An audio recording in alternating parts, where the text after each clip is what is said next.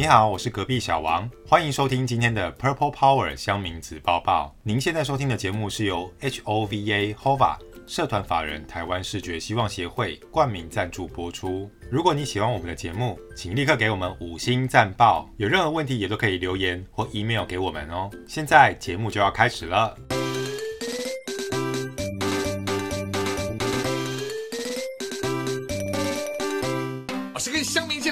的，只是往前站你一点，我退后就是了。神七七 ORZ 三杯啦，帅猫咪，八加九，九四黄，茶水表，这我一定急。八十七分，不能再高了。相信吧，你根本没有妹妹。Oh no！PTT 子报子报子报报报报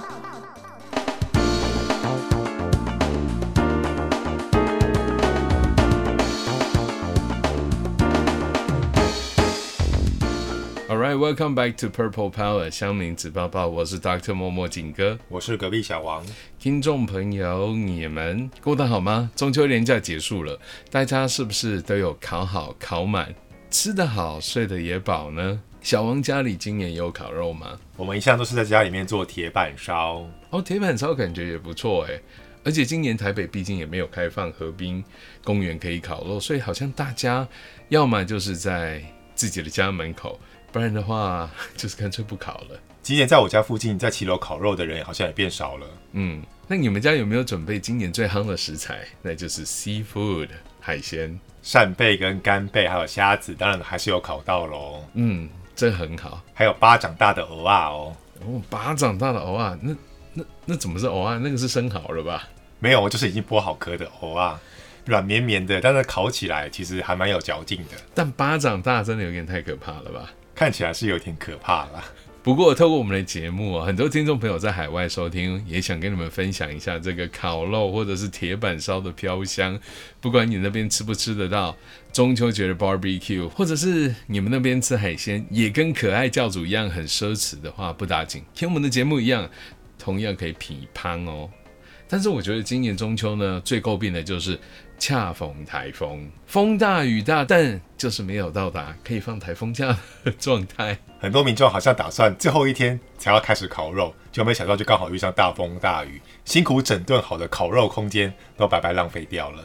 不过没关系，因为此时此刻的你们在收听节目，可能还会觉得嗅觉里好像有个错觉，为什么还是有烤肉的飘香？没错，在台湾，我觉得我们就是提前烤、酒席烤，然后事后继续烤。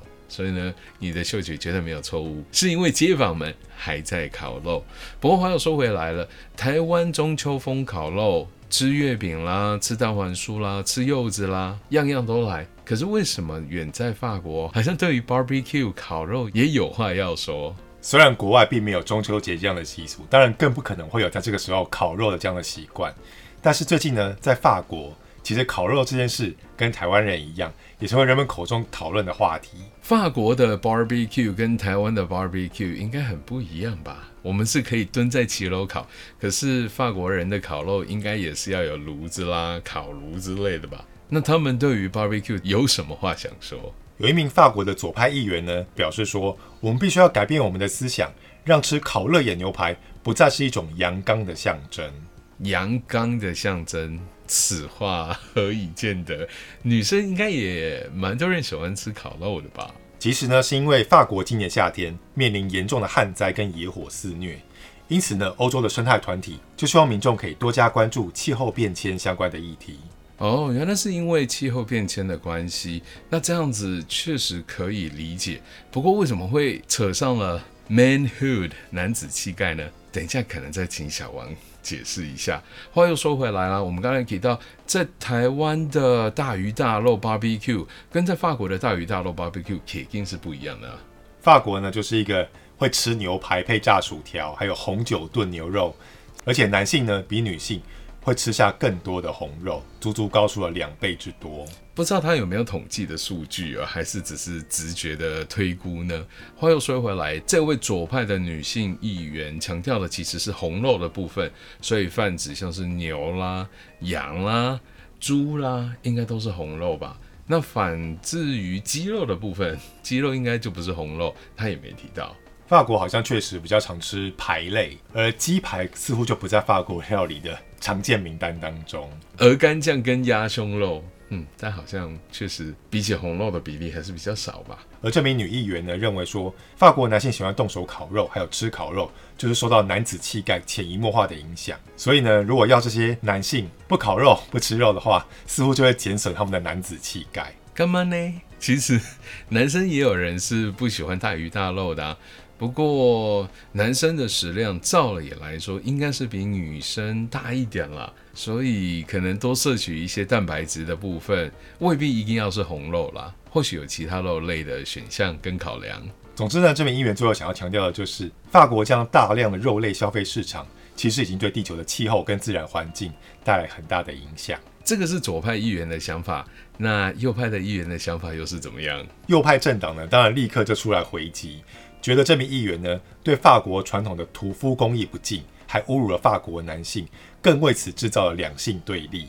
哦，性别平等在这里显得反而有一点不平等喽。就有一名议员提到说，我们吃多少肉是根据口袋里的钱来决定，而不是根据内裤里面的东西来决定的。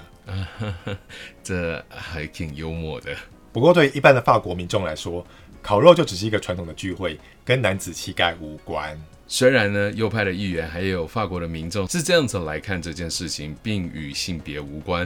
不过呢，这位左派的女议员还是有话要说。她还是希望民众可以好好的思考，烤肉这样的社交活动该怎么样来被取代？可以改成烤甜椒吗？甚至是不要烤肉，改成野餐行不行呢？必须要重新思考，什么样才是有价值的活动？烤甜椒啊，还不错啊。我们在台湾中秋烤肉一定会烤青椒、红椒、黄椒，其实也还蛮好吃的。不过野餐是怎么回事？野餐感觉就比较适合全家福的活动吧。而且感觉真的很没有男子气概。嗯，感觉哪里怪怪的。但是其实他这样的一个说法是有根据的啦。科学家表示呢，人为排放的温室气体是造成全球暖化的原因之一。而所有的温室气体排放量里面，粮食生产占了百分之三十五，而在三十五里面呢，又以生产肉类所造成的碳排放量远大于蔬菜，足足有两倍之多。所以也难怪这一位左派的女性议员会一直坚持说，对抗气候变迁最好的方式就是少吃肉，而且是少吃红肉。这可是比降低汽车还有排放废气的交通工具来的更有效的方法哦。毕竟不是每个人都开车，但每个人都会吃饭嘛。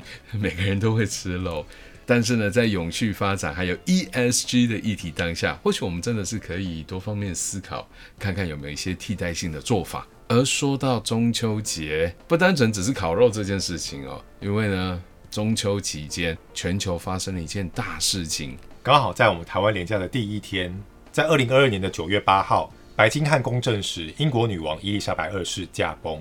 享年九十六岁。R.I.P. Rest in peace。对啊，他真的是英国，甚至是很多世界级的领导人，我觉得是一个很值得被看起的精神指标跟象征。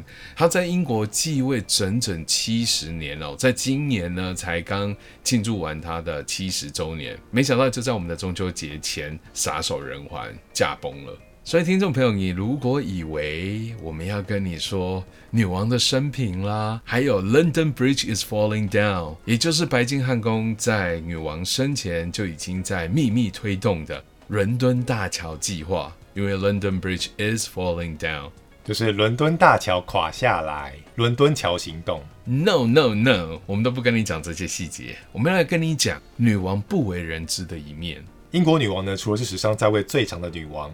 他也深受人民的爱戴，带领英国走过艰辛跟战争，也在皇室深陷丑闻的时候发挥了安定的力量。而一直以来，在历史上，historical fact，我们都知道，英国就是一个日不落帝国，no sunset。现在啊，还有很多的国家都是以他们为黑暗中的灯塔。女王呢，她的精神象征的意义更胜过她实质上的意义。所以接下来我们就要来听看看你不为人知的。英国女皇伊丽莎白二世，第一个女王从小就爱柯基犬，没错，女王就是爱狗人士。可是呢，她并不是什么样的狗都爱，她唯独钟情我们的柯基犬，就是耳朵尖尖的，然后腿很短，它其实都是拿来当做猎犬。没有想到吧，腿那么短的柯基犬竟然可以穿梭，然后去把猎物给衔回来。好像也是因为女王最喜欢养柯基犬，所以连带让柯基犬变成一种高贵的宠物象征。而女王养的第一只柯基犬呢，叫做 Susan，是她十岁的时候由她的国王爸爸乔治六世送给她的生日礼物。喜欢吗？爸爸买给你，大概就是这个概念。不过，身为英国皇族，何止送柯基犬了？你想要一整个动物园都可以买来送给你。而女王一手养大的柯基犬超过三十只，但她其实在二零一五年的时候就宣布说自己将停止养育王室柯基幼犬，为什么？因为女王担心说她一旦过世的话，这些爱犬就会没有人照顾，不希望留下任何一只狗狗孤单。也对啦，狗狗的寿命呢，其实都相较于人类来得短。一只毛小孩，无论是猫还是狗，它可能就把这一辈子的爱都给了人类，给了它的主人。女王同样在二零一五年收养了她已故员工九岁的柯基犬，叫做 Whisper，陪伴了女王三年的时间，在二零一八年离世，也让女王伤心告别她的最后一只柯基宠物犬。相信这些被英国女王宠爱过的柯基犬，现在应该也都在天堂，很开心的跟她相聚了吧？二，女王有很多只天鹅，所以英国女王不只是爱狗人士，也是爱鸟人士。很多人都以为说英国所有的天鹅都归女王所有，但其实技术上来说并不是那个样子的。根据英国王室的官方网站，女王保留了开放水域所有无主天鹅的所有权。所以这个意思是说，只要鸣鸟无主，只要是没有主人的天鹅，都归她所管呢。不过呢，女王只会在泰晤士河周边特定的地带行使她的所有权。尽管如此啦，女王的天鹅还是比一般人还要多。没想到英国女王要日理万机，还要久久关心一下这些鹅，因为没有主人的鹅都归他管。平常不知道是不是也要去撒饲料，应该是天然放养吧。其实呢，每年女王都会前往这片泰晤士河的水域，亲自数现场到底有几只天鹅。有办法数吗？应该很多只吧。不过现在女王过世了之后，不知道这些天鹅还会不会后续有人照顾呢？那就要看我们的查尔斯王储现在的新的英国国王管不管这些鹅，老天鹅的鹅。三，女王以弯痛穿搭闻名于世。确实如此诶，女王算是有一个蛮独特的穿衣风格，就是 one tone，同一个痛调，同一个色系，同一个基调。只能说她每次在媒体前曝光，都让人家眼睛为之一亮。女王呢，每次出场都会用不同的色系穿类似风格的套装，又简单又高贵，也是长辈的穿着时尚指南。就好像在画画的时候调色盘，每一个颜色、每一个色卡是如此的鲜明。而不只有饰品啊、玩偶啊复制女王的穿搭，连电影角色也喜欢玩女王的时装梗。我觉得是非常有视觉上的一个记忆点吧。虽然女王在过世之前高龄九十六岁，但她还是维持一贯的穿搭风格，令人印象深刻。所以呢，女王已经是一个文化艺术的流行符号。四，女王收藏爱包两百个，超过半世纪。什么？才两百个？我觉得我有吓到诶。以女王的身份，还有她的财力，怎么会才区区两百个？她在后面挂一个零、两个零，我都觉得不夸张诶。女王生前呢，不但有独特的时尚美学，为人津津乐道，她生前呢也钟爱英国品牌。London London 这个品牌在台湾也是小有知名度哦，不过价格也不是那么的亲民哦。女王呢非常爱这个品牌的包包，光是这个品牌的包包收藏都超过两百个，只要出席各个场合，都可以看到女王拎着这个爱牌包包现身。而且根据之前媒体的观察，她所喜欢的包包自然也是要有这个 One Tone Style，那就是什么样的颜色都要有。而 Lona London 呢，是由设计师 Sam Loner 在一九四零年于英国伦敦创立，以精湛的皮革工艺受到当时贵族们的欢迎。这里出现关键字 keyword 贵族，贵族，贵族，但是不是台湾的贵族世家。而当时的伊丽莎白王太后在因缘机会之下接触到了这一款包包，就成为她的品牌忠实拥护者，同样也影响到我们的伊丽莎白二世英国女王。只能说有其母必有其女哦，两个人的品味跟风格、眼光都还不错。话又说回来，你可能不知道的英国女王这个 Lorna London 的包，其实也是一种暗号。英国王室传记作家就透露说，如果女王出席公务活动的时候，平常是习惯把包包的把手挂在她的左手腕上。不过，如果她在跟人对话的时候，突然把包包换到了右手，就代表女王想要结束这个谈话了。还蛮有趣的哎。这个时候呢，水户就会技巧性的打断对话。而如果对话的过程实在太糟糕了，女王就会直接把包包放在地上。怎么可以把包包放在地上？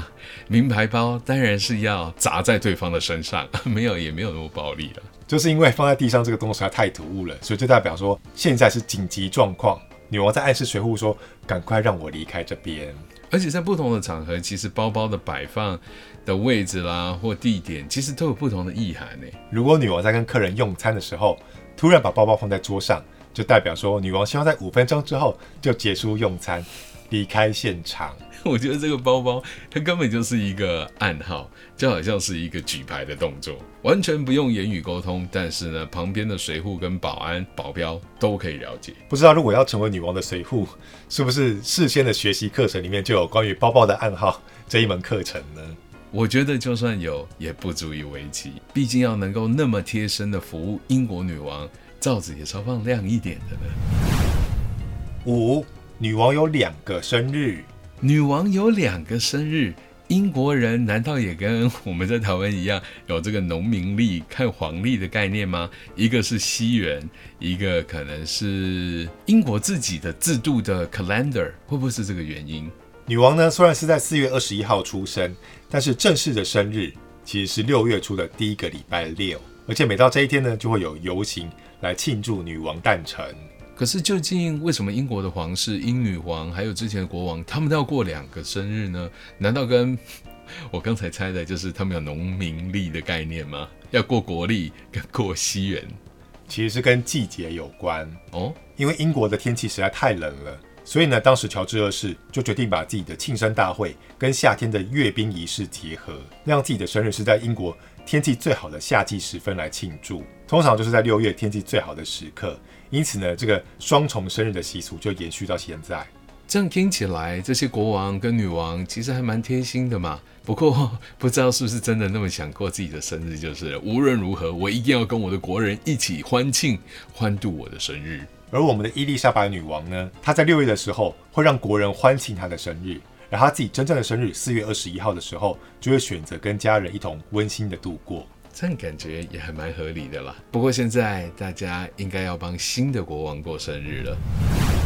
六，女王旅行不需要护照。嗯，大部分的人出国旅行一定都需要护照吧？而且呢，你的 visa 还要是在半年内有效的。不过由于他的身份如此尊贵，所以是不是因为这样就不需要护照了呢？根据英国政府规定呢，英国所有的护照在技术层面来说，都是由伊丽莎白二世。女王的名义来发行的，所以女王自己呢，并不需要护照就可以旅行了，因为她就是发行者嘛，她就是最大的发照中心，所有的护照都是她发行的。不过这是名义上，不过也只有女王有这等待遇，其他的王室成员还是需要持有护照哦。听众朋友是不是非常的羡慕呢？我们出国都还是要护照，再加上我们被疫情。关了快三年了吧？如果你真的想要出国的话，赶快检查你的护照过期了没哦。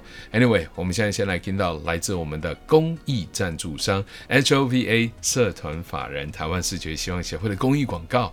广告回来之后，我们继续为你揭晓你不知道的英国女皇。以下是美国疫情的最新讯息：美国确诊人数高达一百三十五万，川普除外。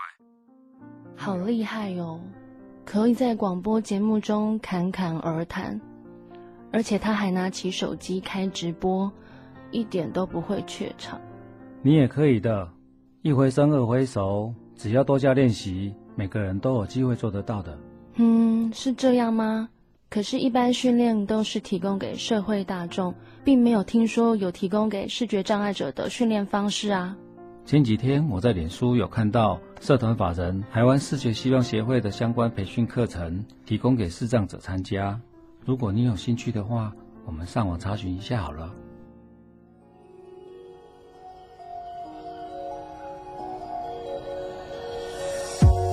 台湾视觉希望协会提供了中途失明者支持、视觉障碍者生活重建训练。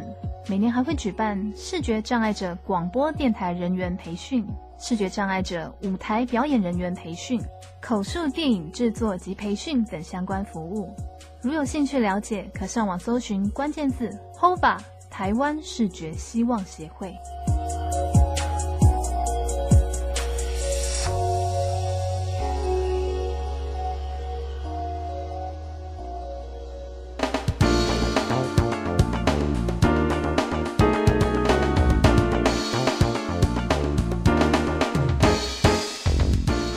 Welcome back to Purple Power 香名子包包，我是 Dr. 默默静哥，我是隔壁小王。我们今天呢要来学名侦探柯南，为你介绍一下。其实台面上看到的已故的英国女王，她私底下除了亲民的作风之外，还有很多不为人知的点点滴滴。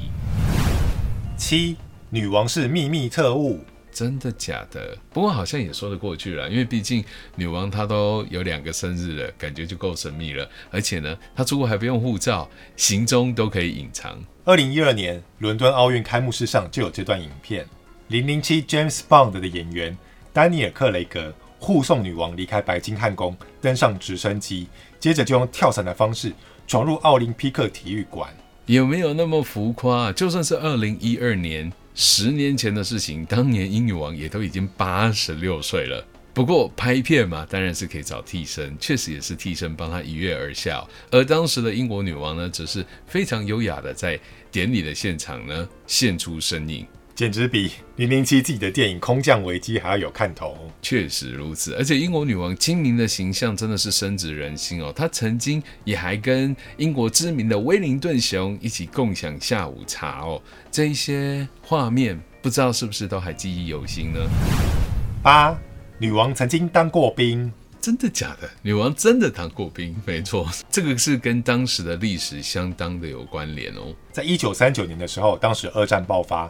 英女王当时只有十三岁，还在广播中对避难的孩子发表全国演说。十三岁耶，她当时自己都还是一个小朋友，没想到啊，就要对广大的英国孩童们发表演说。而女王在十九岁的时候，更是直接加入后卫部队来服役，当时编号是第二三零八七三号，是伊丽莎白温莎名誉少尉，同时她也是第一个从军的女性王室成员。光是这个记录就已经让所有的皇室成员都望尘莫及了吧？所以呢，女王不仅会开枪，会开卡车，还会修卡车哦。而如今，她的这些特殊技能都随着她的辞世写入了历史。九，女王是十五个国家的女王。十五个国家的女王，她不是英国的女王吗？为什么变成十五个国家的女王了？因为英国呢，曾经拥有世界陆地总面积。二十四点七五趴，号称是日不落帝国嘛。一九五三年，伊丽莎白公主正式加冕为女王，一直到她辞世之前，她都是大英国协里面十五个国家的女王。而且这个记录哦，将会一直保持下去，没有人可以像她既是女王，而且也是在位最久的。而这十五个国家呢，分别是安地卡吉巴布达、澳洲、巴哈马、贝里斯、加拿大、格瑞纳达、牙买加、纽西兰。巴布亚纽几内亚、圣克里斯多福吉尼维斯、圣露西亚、圣文森及格瑞纳丁、所罗门群岛、土瓦鲁，还有英国。天啊，这十五个国家我才去了三分之一而已，还有好多的地方该去看一看、瞧一瞧。话又说回来，巴布亚纽几内亚刚好也在中秋期间发生了七点七的强震，新闻片段看起来非常恐怖，摇得非常大力。希望大家都平安。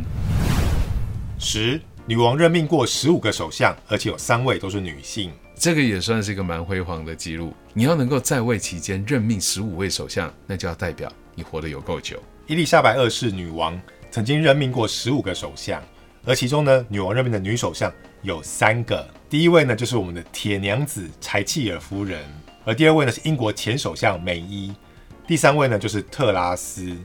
而且特拉斯是任命完之后两天，女王就过世了。到底有多克主子啊？也不是这么说啦。不过呢，我觉得他个人应该也是相当的欣慰吧。毕竟呢，他是由已故的英国女王正式任命担任英国的首相。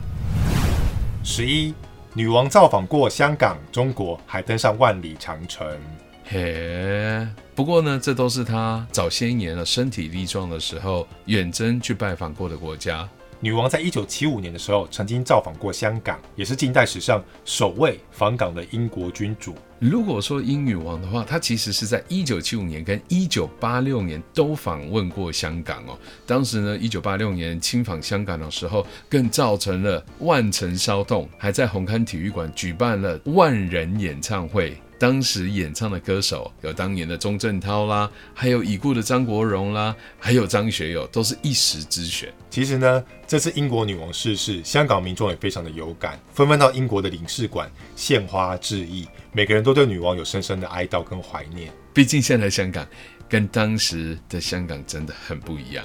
而在一九八六年的时候，伊丽莎白女王也跟她的丈夫菲利普亲王曾经造访过中国，也是首位访中的英国君主。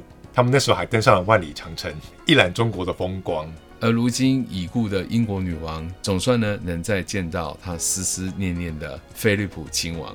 一个人的一生呢，究竟可以多精彩？可以留下来给人们什么样的感受跟形象？我想英国女王的辞世，应该也可以让我们的听众朋友有一些不同的想法吧。Anyway，以上就是我们今天的节目内容。我是主持人 Dr. 默默景哥，我是隔壁小王。Same time next week.